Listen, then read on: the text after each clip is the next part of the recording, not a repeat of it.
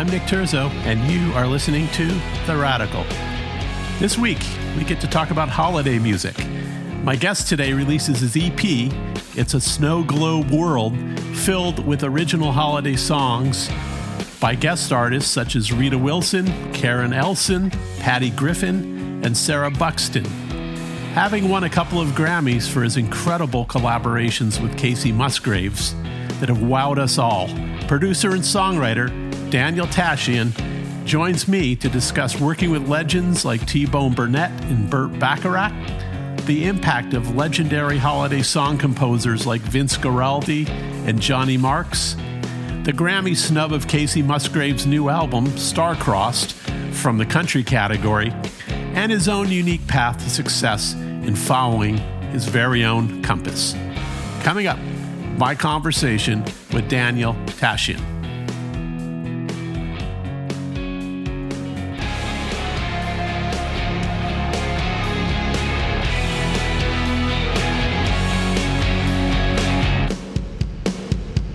Hi, Daniel. Hey, Nick, what's going on? Man, I'm really happy to have you and to have this conversation in the spirit of the season. Well, it's great to be here. And uh, yeah, it is the season. So, you have a new, it's an EP, right, of Christmas songs called It's a Snow Globe World, and it's out today. Yeah. Yeah. Thanks for uh, having me on here to talk about snow globes and, uh, you know anything else you want to talk about but um, yeah i'm a christmas guy you know? I mean um, i pretty much um, the day after christmas i started counting down until next christmas when i was a kid so you know uh, christmas is my favorite so there you go. Is that part of being a uh, a new england bred kid? I mean that it has that type of impact? I think it has something to do with that. I mean i just liked everything about it the maple syrup the snow the snow days the Nat King Cole music, the um, the gifts. I would go around a different grandparents' house and get like three or four Christmases. You know, everybody had a tree, and you know, it was just the best thing ever. Still is. Yeah, yeah, it, it totally is. Um, I'm curious, did you, because I've seen some of your stuff where you've actually painted some of the artwork. Did you do that for this EP too? The EP cover is, uh, was painted by my wife, uh, Lillian Fish. She, um, she, I think she did that in markers, these like Copic markers, and then she added some snow in, with paint, with acrylic paint. So yeah, she's a, she's a real talented artist. I've got her, um, if you are seeing the visual side of this, I've got her paintings in my studio here. That's a portrait of Karen Elson over my shoulder there, and that's there's an album cover for one of my Silver Seas albums over there. So I got her artwork everywhere. I'm her her biggest fan. That's fantastic. It's very well. I, I can understand why.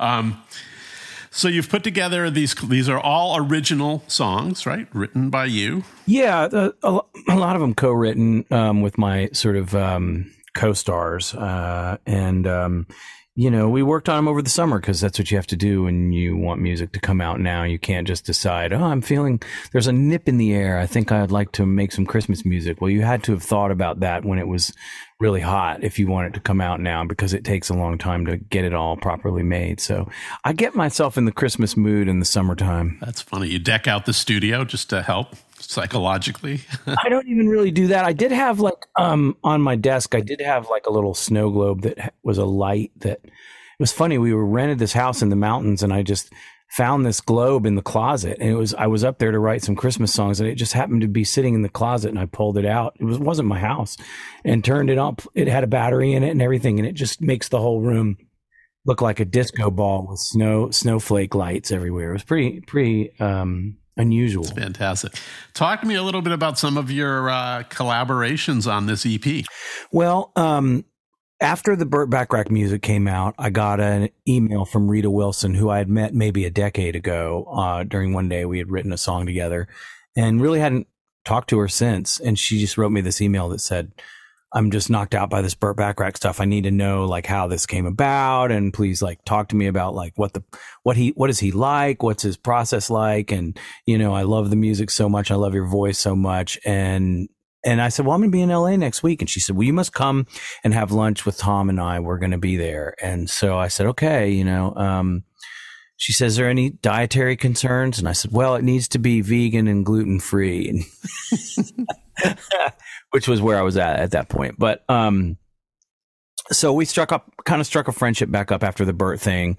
And, you know, I said, well, I'm thinking about doing this Christmas project. Would you want to do a song with me? And she was like, yeah, well, what, what are you thinking? And I s- sent her a little idea that I, that I'd come up with over the summer. And she said, I love that. Let's get on Zoom and write it. So she was in Greece and I was in East Tennessee and we, you know, we got on the computer like, like you and I are, Nick. And, you know, I had my guitar and, you know, and I could see the, the Greek, uh, isles in the background out the window. And, you know, we wrote this song and then, sort of similarly, Karen Elson uh, lives in the neighborhood. She's a friend, and I just think she's a fantastic musician. I love her voice, and and um, I said, Karen, you got to come over, and I've got this idea for us for a Christmas song, and she came right over and immediately picked up on where I was going with it, and wrote the second verse, and um, you know, really put it. I was thinking, you know, with all these people, I think about them and when I'm writing the songs with who I want to to work with me with Patty Griffin, like she had done a a sort of a jazzy thing on one of her records, a song called Go Now that I'd always loved. And and it was like a, a mood that that she didn't get into very often. And I sent her a text message. I said, Would you want to do a see I sent I ask people and uh, to do this this kind of stuff before I before I have the songs. And if they say yes, then that gets me inspired and I start to think about them and then I start to write a little bit of an idea. Yeah, well, I, the Snow Globe World with Patty Griffin is so beautiful. I mean, what a beautiful song and performance, man. I mean, that should become a classic. You know, you want to, this is a tricky thing, and I'm glad you said that, but you know, most people sort of go to, it's just like ketchup, Nick. Like, you know, when you want to have ketchup on your french fries, you don't want like, I mean, it's nice that they're trying to make ketchup, but like Sir Kensington or whatever kind of ketchup. It's nice that they're making it ever Hunt's. It's like, no, you want Heinz because that's the taste of childhood, you know, and it's almost similarly uh, to Christmas music. You know, when you want to hear Christmas music, you want the classics because that's what's tied in and connected to the memories. So my hope is that you know each generation sort of serves and volleys their their own ideas up and I mean, if kids hear these songs, then they're going to want to hear them, um, you know, when they're older. So, um, it's never too late to try to write a Christmas classic, except for the fact that it's very hard. It's like trying to invent a new ketchup.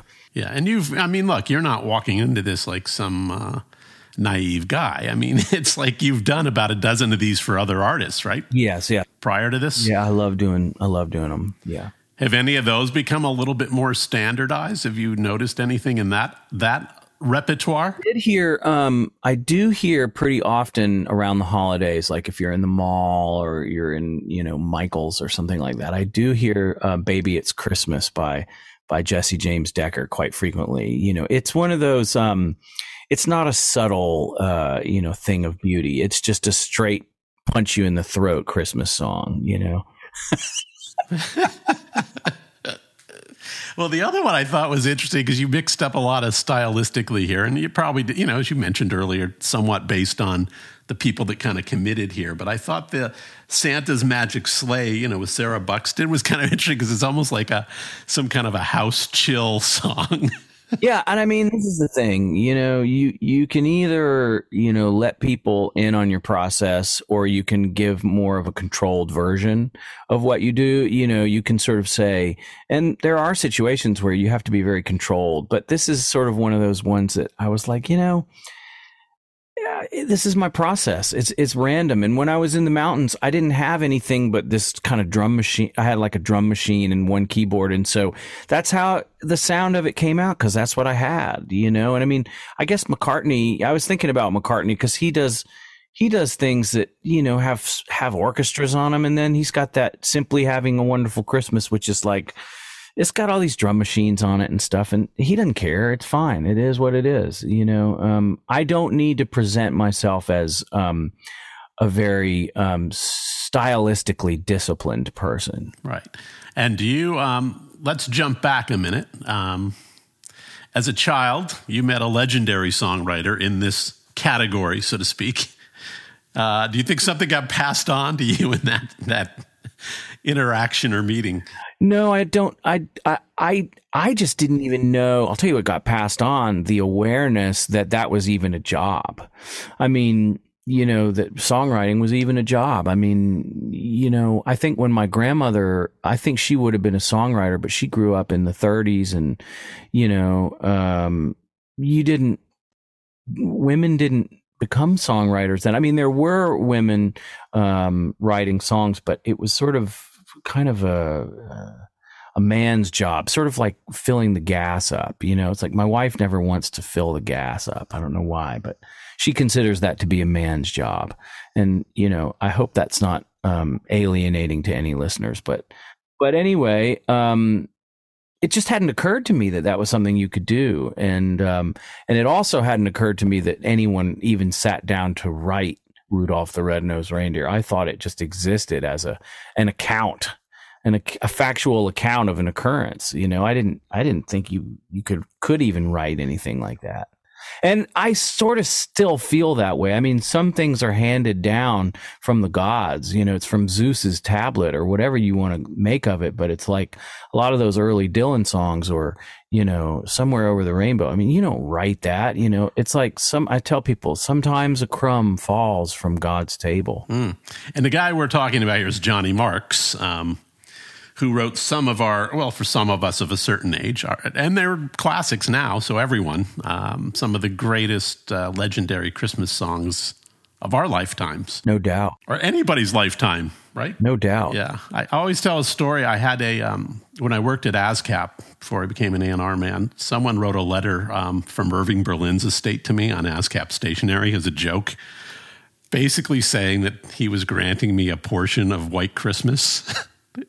he was, and I have the, it's just a funny letter, but it was officially written on ASCAP stationery. And I used to put that up on my door at the record companies when I worked there. Everyone was like, I cannot believe you own a piece of White Christmas. Everyone believed it. It was the greatest. Man, oh boy, if you did, we, you'd probably be having this conversation with me from a, a, boat off the coast of, of Crete. Isn't it in a public domain by now or not? I don't think so. Nope. Somebody's still cashing those checks. Yeah, they keep adding that life plus 70 years or whatever it is. So, so uh, is there a song then, like from your child or like through your years, that like really became the penultimate for you that you think is the greatest Christmas song? Well, it's funny you should ask that because I'll tell you exactly what it is. It's Chestnuts Roasting. Um, you know, I know it's not called chestnuts roasting, but I'll never forget. It, it must have been Christmas Eve in Westport, Connecticut. I was about probably about six years old, and um, there were radios all over my grandparents' house and different different stereos. I mean, he had a wonderful tube amplifier. He probably got it at the Western Auto for like fifty bucks or something, but it was fantastic. And Nat King Cole came on, and the whole house stopped, and there was this. It was kind of. I mean, my grandmother was sort of a bit a bit of a classical snob. She didn't really, you know, she was riding in the car with me one time and OutKast came on and the only thing she had to say was ghastly. uh, but anyway, uh, it stopped everyone in their tracks and I just remember as a little boy listening to the the the lyrics of that song and just being like, "Can you hear this?" No, you can't hear it. I know. I don't know why. Oh, I know why. Uh, if you could hear it, um, anyway, I won't worry about it right now, but but um man, what a song. Yeah, chestnuts. So fantastic. And based do you think when you were growing up as a child, you know, because we were, you know, and I'm a little older than you. Um, so I was fortunate to have all the Rankin/Bass stuff and all the you know, Char- you know Charlie Brown stuff. I mean, is there anything out of those cartoons that you thought was like really brilliant? Oh, incredible! Vince Guaraldi, unbelievable, absolutely no denying. That's that's it right there. You know, you can listen to that Vince Guaraldi Christmas record. You could probably listen to it ten times in a row, and you would never get fatigued. You would never feel like, oh God, turn this off. I'm sick of this. I mean, it is so graceful and such elegant music, and it's got so much uh, humanity and beauty to it. You know, I mean, I hired uh, this wonderful um, pianist named Jody Nardone that lives here to um, to teach me chestnuts roasting because I thought I'm going to be at a Christmas party and someone's going to say do a song and that would be the only one I would would want to do. And he said, well, you've got to be able to do it drunk because you're going to be at the party and you're going to be drinking and I'm going to show you you're going to practice blindfolded and you're going to he went through all this stuff and you know, and so I, I practiced it and practiced it and practiced it. And it was like I started in like August and just was kept practicing it. And I was like, okay, I think I can. Sure enough, I went to a Christmas party and had a few drinks, and then there was a piano there, and the fire was getting low, and there were a few people sitting around. They said, "Why don't you do a song?" And I said. And I got over to the keyboard and I started to play, and then a voice came behind me, this beautiful voice. And I turned around and I thought, who is that? And it was Michelle Branch. And she had started singing along. And I thought, oh boy, this is serious now. Michelle Branch is singing along. And then I got to the bridge and I missed it. I missed it. I was too drunk. I and and she said, Are you she kind of laughed nervously and she said, Are you joking right now? And I was like, I'm sorry. I I, I so then I got home and practiced it again, but now I really can do it blindfolded in every way because I had to be embarrassed. I mean, that's the only way you, you sort of learn is, is, is these painful things, you know. So are you up for it this season or not? Absolutely. I've already been practicing, but the problem is no one's invited me anywhere because why would you? so let's go back a little bit with your history. Uh, your parents were a uh, were artists, um, songwriters, and performers. Um, a friend of mine swears that your dad wrote a song with the remains that he thinks is the greatest song ever written. I don't remember the title of the song, but he was deadly serious. Okay. He's serious. He's a serious songwriter for sure. I mean, they've gotten cuts for a lot of like major artists, right? I mean, you know, I think they probably um, you know, it's funny. Um, one of the biggest songs that my dad wrote was was a was a legal battle. Was one of those kind of like songs mired in mired in legal, you know, legal. Uh, I don't know what do you call it. Um, litigation. Litigation. but um, I I always felt I always felt sad about that for him, but um, it was a song called "Ooh Las Vegas," um, which was recorded by a number of people, but mainly Gram Parsons. But um, he just sort of, um, you know, it was a discouraging thing. I, I, remember that whole process and kind of, um, but you know, um, I always loved the remains and, um, and I loved, you know, growing up and I kind of felt like, um, you know, my dad was, was pretty, pretty amazing, you know, and my mom too, as well. You know, I remember my mom saying, when you can play guitar as well as me, you can have an electric guitar. Cause, cause I got an acoustic guitar for my first guitar. It was some little, little, you know, thing you would get a kid, like a nylon thing. And I was like, I want I want like a electric guitar, you know? And she said, when you can play as well as me, you can have an electric. And, um, but they always, um, there were a lot of instruments around. There was like a PA in our garage and a drum set up and, I remember playing the drums on Saturday morning, my dad coming out and going, let me do one thing. He took the cymbals off and put towels over all the drums. He said, okay, carry on.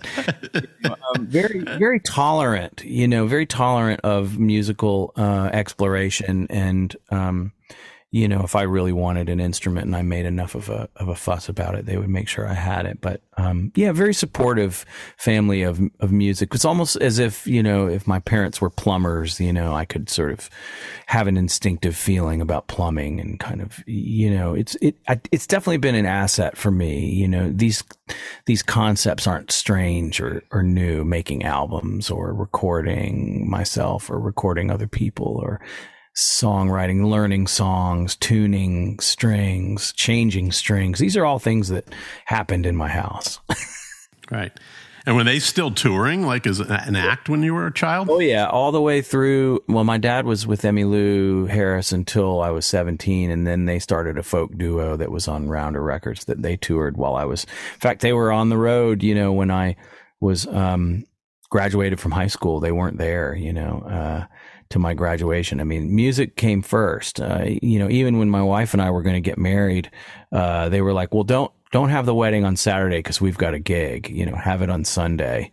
So we had we actually had our wedding on Sunday. So, um, but they're slowing down a little bit. My dad's slowing down definitely, but my mom still gigs quite a bit, and she plays bass in this band that does a lot of Peruvian music, and and uh, you know, she's just in she's just always doing stuff. What do they think of you? I mean, they think you've learned the guitar well enough. They think you've uh, hit the uh, have you hit the bar high enough? Well, I mean, I got a lot of my dad's guitars in here. I mean, you know, um, that yellow that yellow one over there, and I don't know if you can, yeah, but uh, you know, I mean, I think they, I think. I, I don't know. It's a mixture of they always sort of expected that I would kind of do something magical and then that they are still sort of um, yeah, they're impressed, but I also think, you know, um, I don't know. I think that there was a little bit of um, reluctance, especially on my dad's part, kind of because of his own experiences and kind of knowing how difficult a road it can be, and maybe thinking, "God, there's a lot of easier easier ways to go." But you know, uh, somebody was talking about Nadia Boulanger, the uh, the wonderful composition teacher that was a teacher of Burt's and a teacher of Philip Glass and a teacher of all these wonderful composers. And she used to ask, you know, if you wanted to study with her, she would say, um, "Well, can you go a day without?"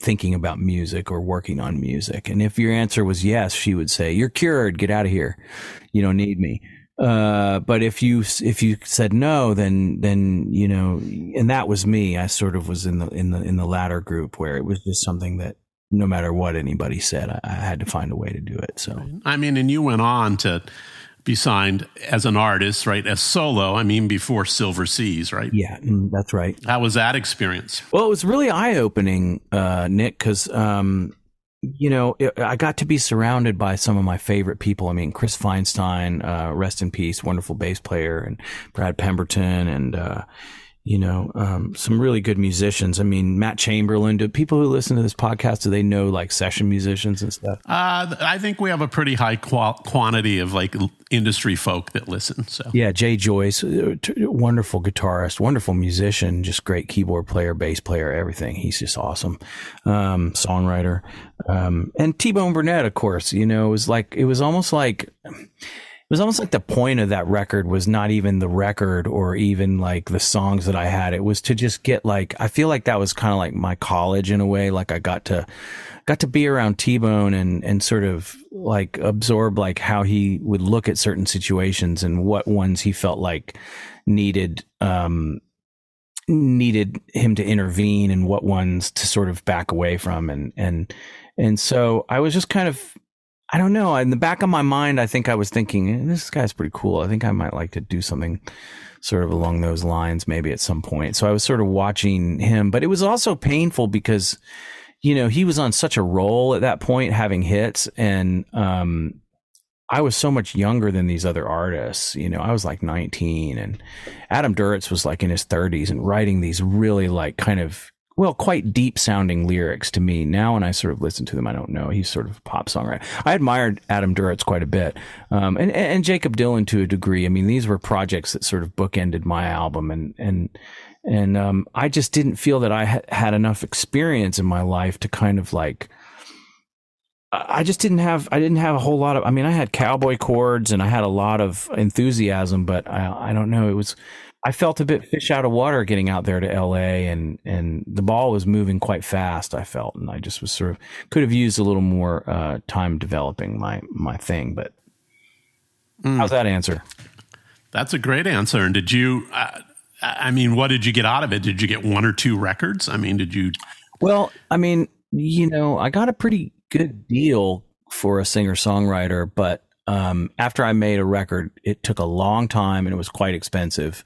And in the end, it didn't do what they wanted to do. And there was a whole regime change at the label. And Bob Krasnow, who had been kind of a fan of mine, was gone. And Sylvia Rhone had come in. And, you know, there was a lot of kind of pressure on the album to be more um, grungy because that was what was was quite big. And so like things like it was a country rock record. I mean, Bucky Baxter played the steel. There was steel all over the place. Don Heffington from Emmylou's band played on it and they made me take all the steel off. They were like, this sounds like Vince Gill, man. You know, they, they, they made me take all the things out of it that gave it an identity that was interesting. And, and what it became was this sort of bland, grunge rock singer songwriter album. And, and, and you know, you you understand the difficulty that that A and R find themselves in. I mean, it is a very often thankless and very difficult job being an A and R because, um, um, you know, you're constantly got one eye sort of cocked on what's working and and then the other eye cocked on, you know, the artist. And it's very hard to, um, to be innovative in that in that sphere sometimes. And so I didn't have that perspective at all. I was just mad. right. Well, thank you for acknowledging it as a former A&R guy because as I tell people, you don't know how many times I had to quit my job or threaten to because it's really hard to be an artist advocate. And at those times, the organizations of record companies were super large, right? Because of distribution. I mean, you're talking about thousands of people. Mm-hmm. You're trying to march in one direction. Um, and I mean, I used to have to, I was a young 20 year old kid who like was so passionate. And so I, you know, I'm just an eye the dialogue. And, uh, man, it was a really hard job. You're right. We'll leave it at that. Very hard. I think even harder than being an artist. I think it's even harder. I mean, to me, it would just be, be very difficult. Yeah. Well, I still see some of my artists say things in interviews that are like, eh, that's not really true. You know what I mean? It's like, that's not how it went down. Um, I kind of protected you from how it went down. So you don't really know how it went down. Right. So, Interesting. Interesting. Yeah. So it's interesting to see that sometimes in the public space. It's like, uh, not right. So uh, but anyway, how did um, so you have the Silver Seas? Did that come right after then, or, or was that something down the road further? Well, you know, um, no, I went to art. I went back home, moved back in with my parents, and then I went to art school for a couple years. And I really sort of put the guitar under the bed for a while. I mean, I kind of um, it was a bit. I was burned out. I mean, it was a, it was a, it was a tough. Um, uh, um, it was a tough stretch for me, but you know, sort of a bit like my kind of first glimpse of disappointment in the music industry, which is really important, I think, to kind of wrap your head around because, you know, if you don't really, if you aren't able to like handle disappointment, that's why I always just sort of wonder what people's lives are like who, you know, when they, the first thing that they try to do is just a wild success. I mean, I think disappointment is going to rear its head in everyone's life at some point or another. But for me, it kind of, everything was going fine and things just kept getting better and better and better until they didn't. and uh, you know, I got dropped and you know, I got dropped from my publishing deal and got dropped from everybody. They were just like, "No, nope, you're out of here. See ya."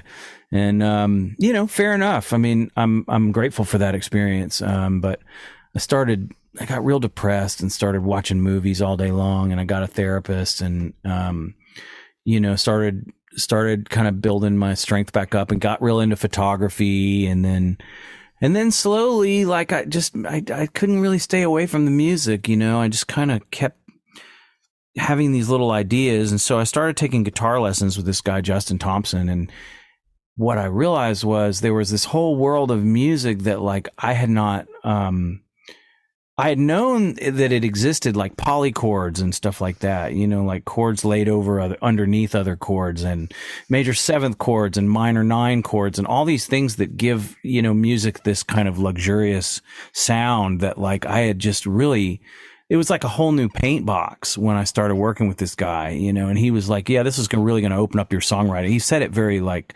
offhand handedly, but it really did. And it was like, whoa. I, and once I had all these new colors, I, I couldn't stop writing songs. And that's when the Silver Seas started happening. Um, and uh, yeah, I mean, and that's still, I mean, and how did, I mean, how did that project work out for you? I mean, it's still, an ongoing living band? Yeah, I mean, you know, right now it's like, a, I mean, we've got a few new songs Jason and I have written, but but what we're working on now is a, sort of a digital box set. You know, we're going to kind of put like a everything in one place where it's just all con- consolidated, something like eight, seven or eight records, and then some demos and some extra songs, and and we're just going to have it all consolidated because I get messages all the time. All right, where's this thing? I can't find it, and the songs they'll like come up and down on different streaming services, and just going to get it all consolidated and and and out everywhere so everybody can find all seven people can find it that want to. Breaking news. I think it's more than seven, but okay. Whatever you say. I mean, would you tour around that? I mean, it would depend. I, I, am I'm, I'm definitely not opposed to it. I've definitely been, you know, sitting around the house a little bit. So talk to me. What are we talking about? Where are we going?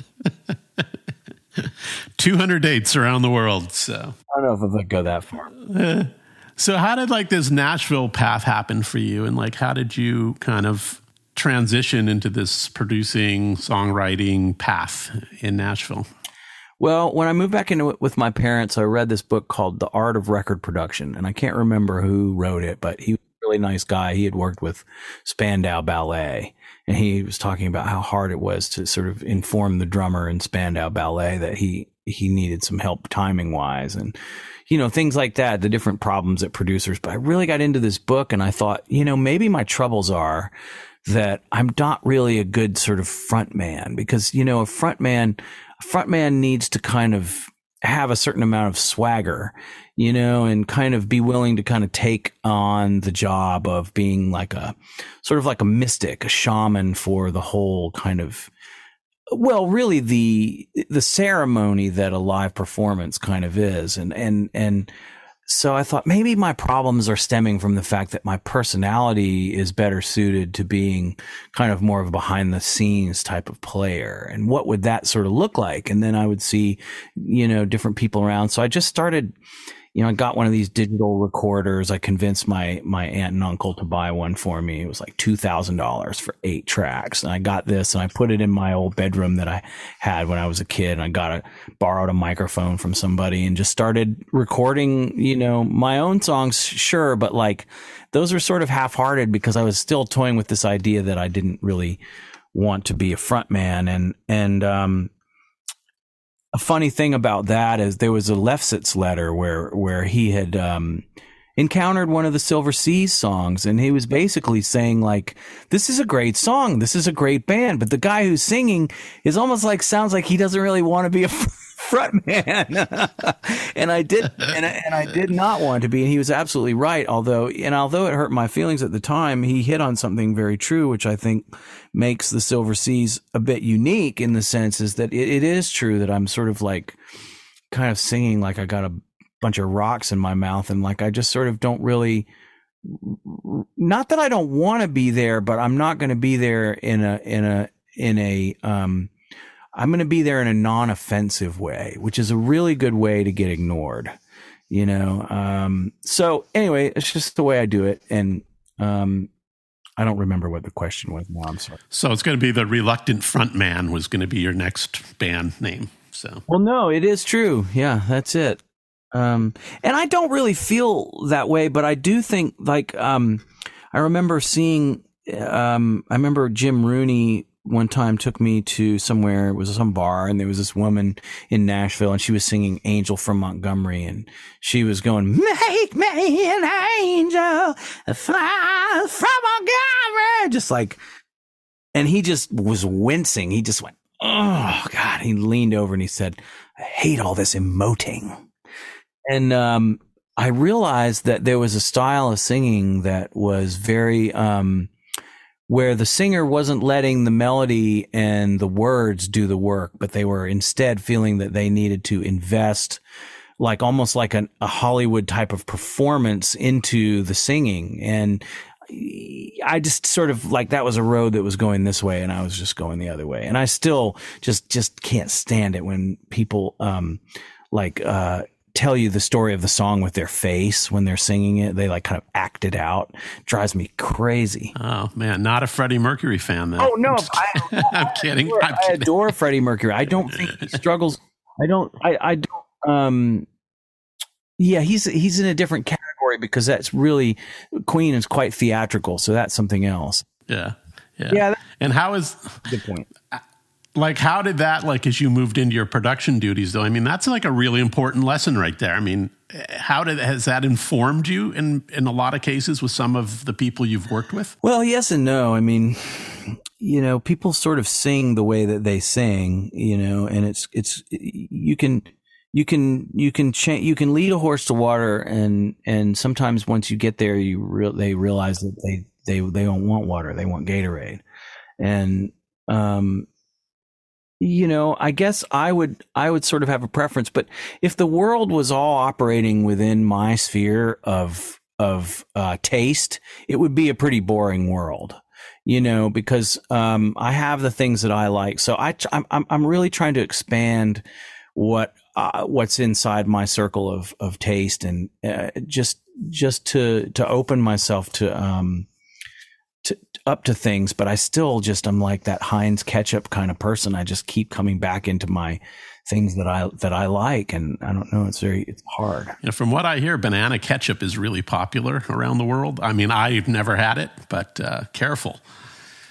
Um, so let me ask you, how did like the Burt Bacharach thing kind of come into your life? How did that project initiate?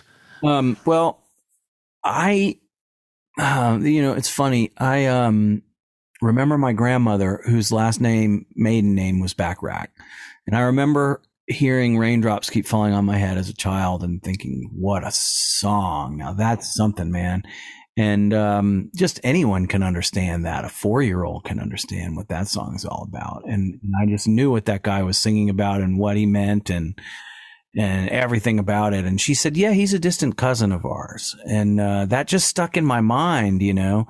And as I got older, I got more and more into his music, and and just he sort of became my my favorite. Um, and um, I think it was maybe, you know, in the Silver Seas times when I started to kind of recognize some of the chords that were happening um, in my lessons in his music. And, and then when that Elvis Costello record came out, Painted from Memory, man, that was a game changer for me. That was incredible record. Um, and I just, you know, I never dreamed that I would sort of get, get to do something with him, but I wanted to. And what I initially wanted to do was I knew someone that worked in the symphony and I was like, we should get Burt Bacharach in here to the, to Nashville to play at our new symphony hall. And we could, I could sort of curate the different singers and we could get a whole catalog together and, you know, and give him a hero's welcome in Nashville. He's never performed here since, you know, I don't know when. And they were like, thanks for your idea, wise guy. We're all good over here. And, uh, and, you know, then he magically appears maybe a year later after I suggested that for one night only. It's his only North American date at the Nashville uh, Symphony. So I go to the show, I call him up and I say, Hey, this was my idea. You got to give me some tickets. And they were like, fair enough. We'll give you some tickets. And they gave, gave me and a friend some tickets and we went and we, they had us sitting along a wall. So like if the stage is right in front of you, I was kind of like sitting like this. I don't know why they didn't give me the best tickets in the house, but people don't properly appreciate me as much as they should. But anyway, um, and of course, it was incredible. It was absolutely incredible. I mean, he came out, and the very first thing you heard, the lights go down, and then then this is what you hear. You hear this. You hear. Wait, here it goes. Right here. This is what you heard this wonderful minor nine chord, and it's just him at the piano. And uh, man, wow. I just, and I don't know, I, I, guess you would sort of feel this way if you were like a kid in Iowa and it's 1965 and you're watching the Beatles on Ed Sullivan and you just feel this incredible homesick feeling. Like I just wanted to be in a room with that guy and talking about music and sharing ideas with him, even though I knew that I had no reason to be there other than he was supposedly a distant cousin. Um, and then a few months later, I kind of put it on a vision board, you know, and then a few months later, this woman that I knew approached me, Melody Federer. She said, I've written some lyrics and Burt's put them to music. Would you want to make a demo? I was like, here's my shot. So I made the demo, sent it to him. He was like, this is terrible. Let me call you. I want to call you and talk to you about this. He called me and was like, you've got, he's a, you know, you, you missed all the cues on the lead sheet, you know, and, and I was like, I couldn't believe I was talking to, you know, the phone rang and there he was and I was talking to him and I said, what lead sheet? He said, he said, I sent it to you. I was like, oh yeah, that thing. It was like, no, it wasn't that I I just couldn't I just couldn't read any of them, you know. And he said, "Okay, let me tell you where the dynamics are. You're you're like coming down in dynamics when you need to be going up, but but something about me, he just he thought was he thought I was okay, so he was like, "Well, you should come out to the Grammys." And you know, when I went out to the Grammys, I went to lunch at his house after the day after the Grammys. He invited me because I think he sort of took me under his wing. You know, he saw me as like someone who was kind of experiencing, you know, some of the dizzying heights of where you can kind of get to and he, that he had been to, you know, before and winning album of the year. You know, I think that was worthy of, um, being on his calendar for, for, for a lunch date. So I went and had lunch and, um, I had a little lyric with me and he had put some music to it and it was just some, you know, and then we were off and now we're like best friends. He's just the greatest guy ever. He's like, he's like my dad. That's fan. That is such a great story, man. Such a great story. And Nashville Symphony, beware. Um, but no, it's it's man, the fact that someone of that stature kind of you know, opened up and kind of let you in, mentor as a mentor. Yeah. I mean, that's fantastic. Yeah, he um you know, he well, I get it, you know. I, this is the thing I think with these people is they want to be understood, you know, and and I get where he's coming from. I understand why he makes the decisions that he makes and I understand what he's trying to accomplish. And so I want to be in his life as a vehicle for what he's trying to do. And, you know, you always want that. You always want people to get you and you always want people to help you. Um, and I think he hears something in my voice that, um, is a way for me to project his ideas in a in a singing way that he likes and I feel super honored to to be able to do that. And again, it's a non-confrontational voice that I have, you know,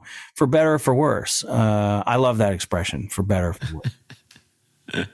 and is there more to come from that collaboration? Oh yeah, we got some bad A new songs, man. We got two new songs we're working on right now, and they're both stunners. Uh, yeah, I mean, we don't do bad songs. I mean, there was this one song we worked on called California Light, and we worked on it for like a year. And we, you know, I was like all about it, but he was like, he could never get it. He could never get it where he felt good about it. So he just scraps it. So if it's not good, he doesn't, he just, he tries, but, but, um, yeah. That's awesome. And so I, I, can't leave you without, you know, talking about one Kacey Musgraves. Um, I have to say, when I heard Golden Hour, it is the most sublimely perfect record I may have ever heard in my life. I mean, it it, it moved me emotionally. It, it, it immediately made me never stop listening to it. I, I mean, I don't know what you guys did. It is such a masterwork. Well, we had a lot of things going for us. You know, um, we were kind of under the radar. We didn't, um, we didn't have, um, you know, anyone at, in the label capacity, kind of with their eye on the marketplace, sort of saying, "You guys are over here, and the market's actually over here."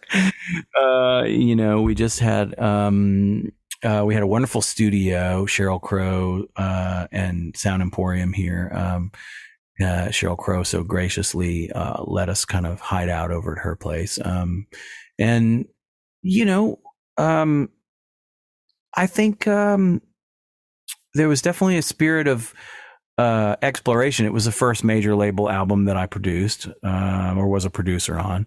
Um, there, there was um, a lot of I felt a lot of generosity. You know, I felt like um, I felt generosity was coming to me and I felt like I was feeling very generous with, you know, I had gone through, everybody does, but I'd gone through these phases where I would be like making up an idea and be like, Ooh, this is a really good idea. I've got to save this for Silver Seas or I need to save this for, you know, something, I don't know. And I just wasn't feeling uh, like hoarderish about my ideas at all. I was feeling very, um, and I still, you know, do. But um, so I was feeling very generous with with my ideas, and I felt that the universe was kind of mirroring that back at me in in in a lot of different ways. Um, and um, you know, we've all got those records. I mean, you know, for me, like k.d. lang's Ingenue, you know, when you said the word sublime, that was the first thing that jumped into my mind was how I felt listening to that record and and how it still and has been for decades is in my top five uh, albums of all time. And just every note on there is so intentional and so elegant and so beautiful. And, you know, I'm a middle class kid, you know, I, I, I never, I never was, you know, really, I, I went to a private school for a minute, but I was never a rich kid, but I know what to me sounds like luxurious and, and sounds elegant. And, and I always, always want my music to sound expensive because like music that someone feels is worthy of being invested in is not something that I've always had. Um, and so, um, you know, strings, um, reverb. That's why I love reverb so much because, um, one of the things I feel proudest about Golden Hour was a reverb technique that, that I kind of developed, um, um, using compression to, to prevent the reverb from happening at the same time as a vocal, but happening later. And, well, I shouldn't say I developed that. I mean, it was just something that I kind of learned about and used and is sort of a, well, it's a, it's a, a character on that album, uh, the reverb. Um, but, um, yeah, so I'm always trying to make things sound expensive, Nick, and I'm always wanting to, to be up there in that rarefied air with those things that meant so much to me uh, as a young person. So, well, you've accomplished um, making expensive records then in the good way. Exactly. well, it's like you do it cheaply, but you try to make it sound expensive because you, you know, you you want it to sound like something. I I never I never want to be lo-fi. I mean, I, I you know, it's like I want it to sound as as good as it can. I understand character and character can be quite expensive. You know, just distortion is harmonic and really beautiful uh, if used properly. You know, absolutely, it's true. And now you have this uh, star-crossed album released. Um, obviously, there's some confusion um, where it fits in with the Grammys. Um, do you have anything to say about this category confusion? Well, I think it's unfortunate, and I think it's uh, narrow, narrow sight, narrow sighted.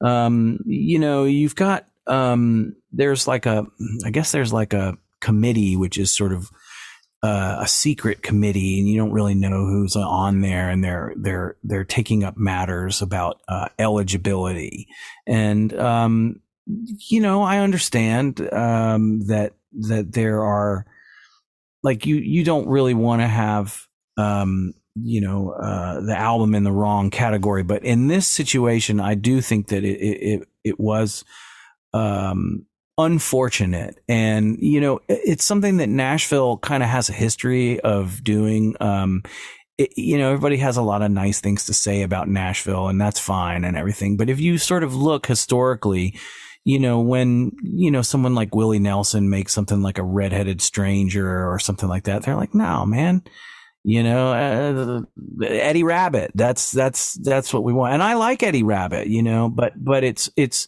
it's always to kind of like, I mean, I think that someone was afraid that if Kacey was in the country category where she belongs, that she would win.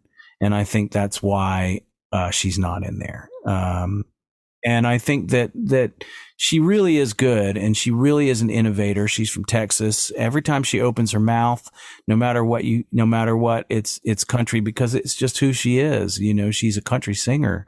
Um, in the sense that it's in the way she makes she forms words and um and she really is a great artist and really innovative. And Nashville sort of has a history of kind of mm, let's just sort of scoot you over here so we can get these other people. I mean, you know, the people that you're going to see in that category, um, I guarantee you are not as innovative or interesting or really probably as good.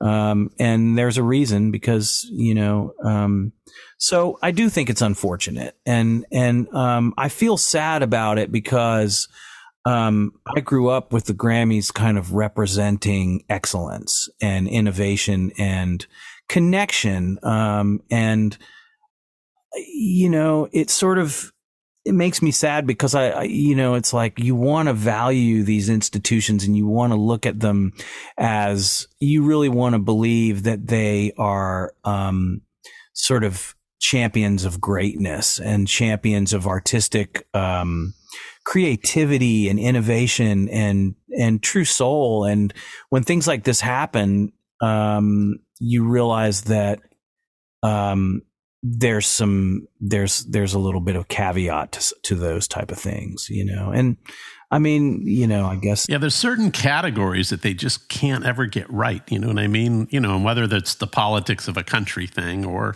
you know, even like the hard rock or the metal stuff always gets screwed up, right? So there's just these categories where they always misfire. But I mean, I guess let's be honest, it is a little tough to kind of like keep everything in its proper place. I mean, music is is is always evolving and it's it's it's very hard to like I mean, what a hard job to just keep everything in the proper category. I mean, it's just, you know, Frank Sinatra is like, it's just music. I mean, it's pop, you know, but what if he's doing, you know, one for my baby and one for the road? It's like, that's kind of a country song, you know, or, or what if, uh, um, you know, Ray Charles is doing a country song or I, it's just so hard to like keep everybody in line, you know, and, and, and, and country is especially kind of, um, shitty in the sense that it just seems to just kind of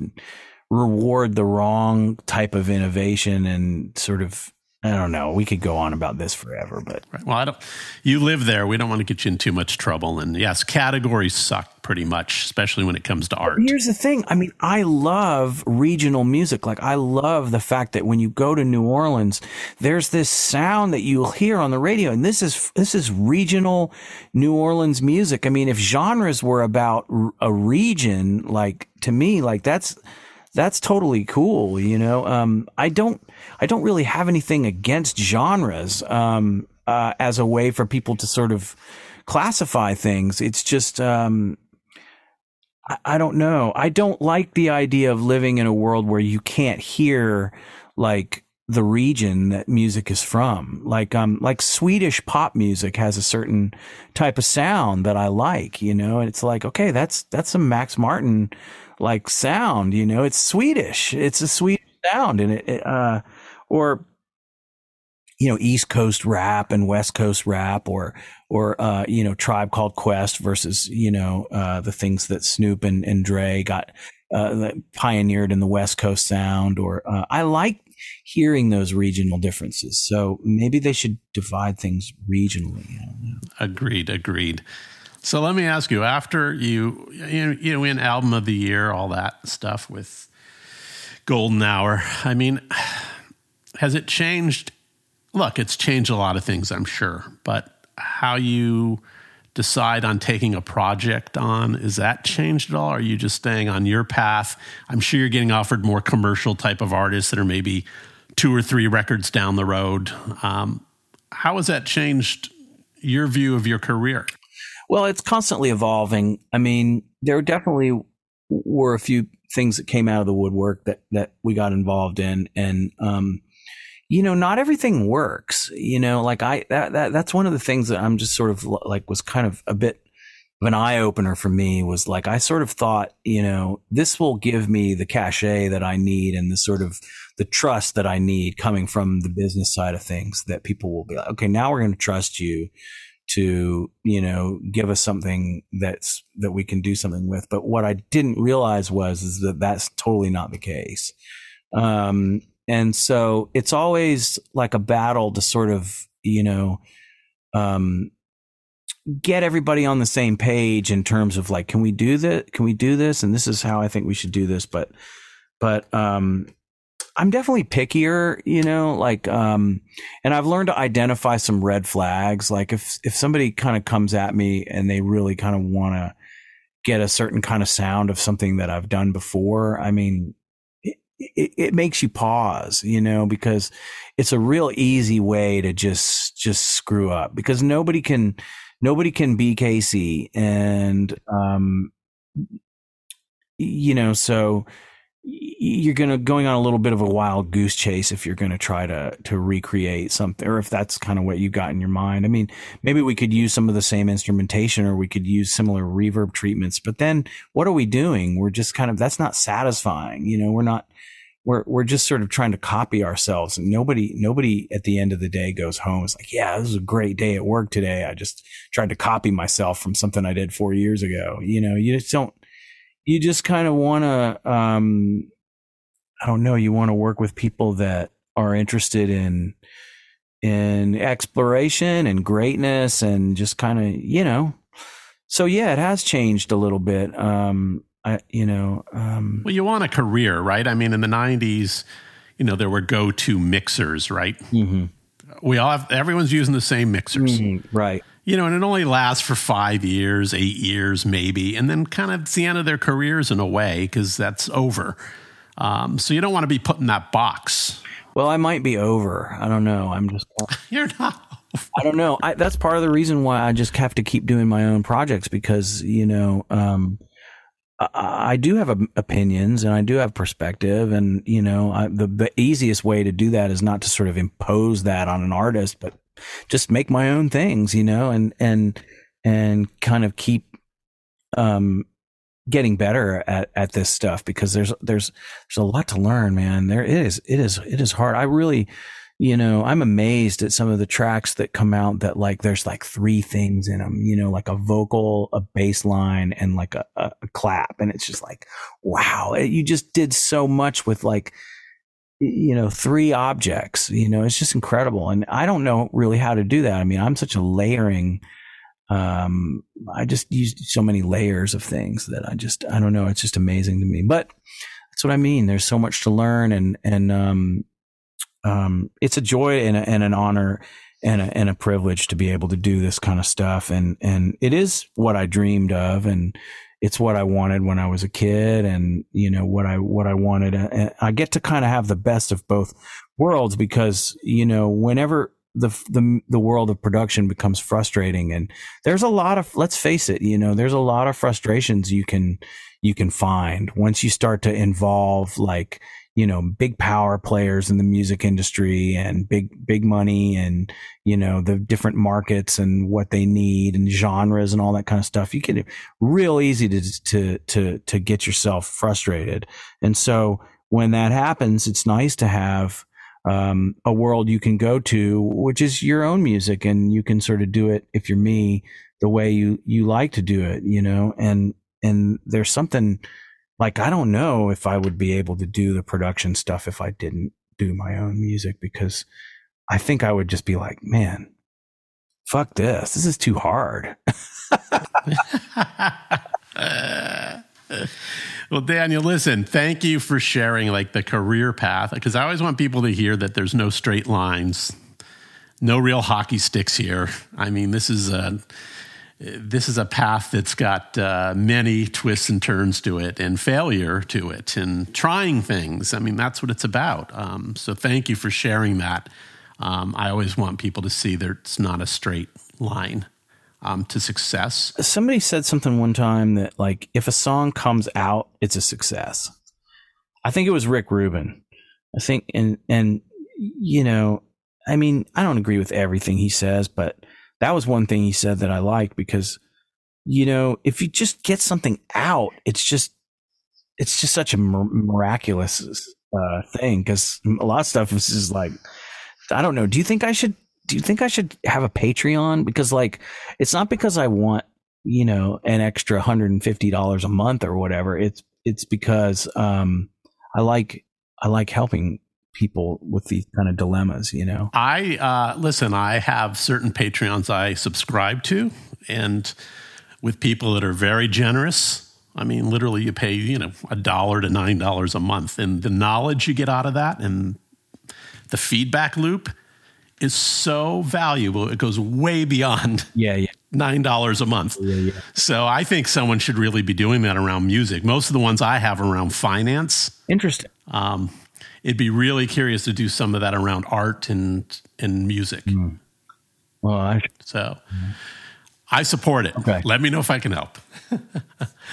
um, so the the the EP is it's a snow globe world. It's out today, and uh, let's take Christmas even out of the word here. These songs are really really great songs. Oh. Uh, the performances are fantastic. So thanks, man. Um, yeah. Um, you know, the, expect another one. You know, I'm going to keep doing this. Uh, it's like I, I, I just I keep picking up the bone and gnawing on the Christmas bone. I can't put it down. I just, I, I will probably have another one next year. I just love doing these things because, well, one of the things I love about it is you always know when you pick up a guitar to write a Christmas song what you're doing. You don't have to scratch your head and think, what am I writing a song about? What, you know, it, you, you know exactly what nouns need to be in there and you know what, what, what colors need to be in there. It's green and red and gold and silver and white uh, and um, you know, a lot of decisions are already made for you, which I love. well, you can still push those boundaries, though. That's what's fantastic. Well, thank you so much for your time, Daniel. You are truly, truly talented. I appreciate the transparency here and you're being so open and generous uh, with sharing kind of your path here. My pleasure. Uh, stay healthy and happy holidays to you and your family. Okay, you too, Nick. Thanks for having me on, man. My pleasure. Thank you for listening. This show originates from the podcast capital, Austin, Texas. My producer is Sean O'Neill. Visit theradicalpod.com for updates and even some merchandise. Also, please subscribe at Apple, Spotify, Stitcher, or wherever you listen to your podcasts. And I also ask that you please share episodes with your friends so we can continue to grow our community. See you all again next Friday.